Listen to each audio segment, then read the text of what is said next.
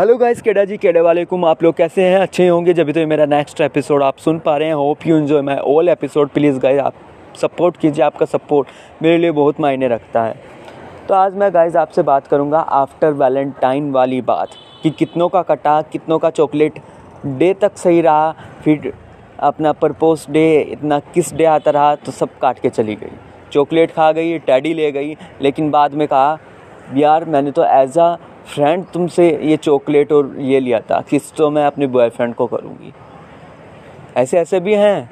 अभी ये ट्रेंड आया है कि चॉकलेट ले लिया टैडी ले लिया, किस डे तक आते आते। भाई तो मेरा भाई है ना। अब वैलेंटाइन डे ये थोड़ा है कि गर्लफ्रेंड बॉयफ्रेंड का वैलेंटाइन डे है। भाई बहन का भी वैलेंटाइन डे होता है। माँ बाप का भी वैलेंटाइन डे होता है। हर चीज़ का वैलेंटाइन डे होता है। मैं उस वे में गई नहीं हूँ। इतना कटता है।